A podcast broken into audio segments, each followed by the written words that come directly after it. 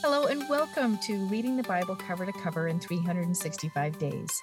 My name is Andrea Lendy, author of the book and Bible reader and studier for over a decade, and I'm excited to share some thoughts with you about today's reading. Welcome to day 140 of Reading the Bible Cover to Cover in 365 Days. Let us pray. Oh Lord, thank you for another day in your word. Help us receive the message you have for us today. In Jesus' name, amen. Let's see what's happening in Luke chapter 7. First, we read about the centurion's bondservant who was healed by Jesus, even when Jesus was not yet in the man's home. In fact, the centurion sent Jesus back because he didn't feel worthy for Jesus to be in his home. His belief in Jesus was present, even though Jesus wasn't actually present. And the Bible says Jesus marveled at this man's faith. May our faith be strengthened today as we continue to read his word. Verse 23 says, And blessed, happy with life joy and satisfaction in God's favor and salvation, apart from outward conditions, and to be envied is he who takes no offense in me, and who is not hurt or resentful or annoyed or repelled or made to stumble, whatever may occur. Interesting that we read, whatever may occur, as this world tries to steal our peace and our eternal life, for that is of the primary interest for the enemy, let us reach for the one who is the Prince of Peace and continue to seek him instead of the world.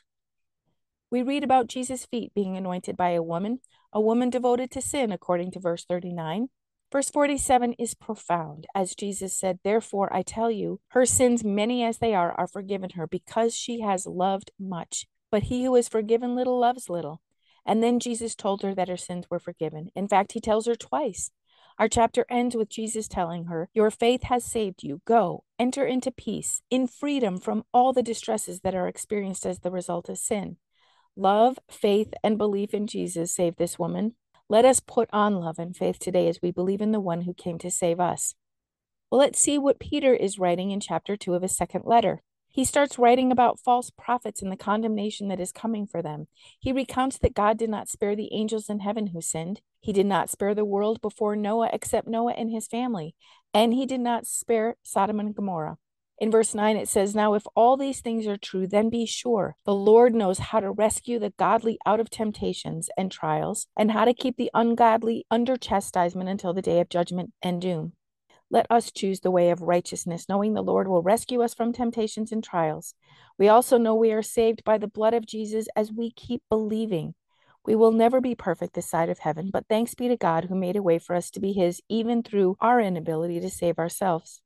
Peter also writes about those who were saved, but then become entangled in sin once again, unbelievers at the end. He tells us their latter situation is far worse than if they had never known there was a Savior. Let us pray against temptation as Jesus taught us in the Lord's Prayer and as he told his disciples in the Garden of Gethsemane. Let's see what's happening in 2 Samuel chapter 17. These next two chapters have the makings for an amazing action adventure movie. King David's old counselor Ahithophel gave Absalom counsel to raise up men right away and pursue the king. However, the man David sent back to spy on Absalom gave him other advice, which he liked, and it was taken. The message about what was planned against David was delivered. Unfortunately, Ahithophel knew his time as a counselor was over and he took his own life. In chapter 18, we see more deception and destruction as Absalom's army goes against David. Since David had received the message of the attack, he was ready. He put three men in charge of three different companies of military, and 20,000 men were killed that day Absalom's men. Verse 8 leads me to believe God was on David's side because it says, For the battle spread over the face of all the country, and the forest devoured more men that day than did the sword.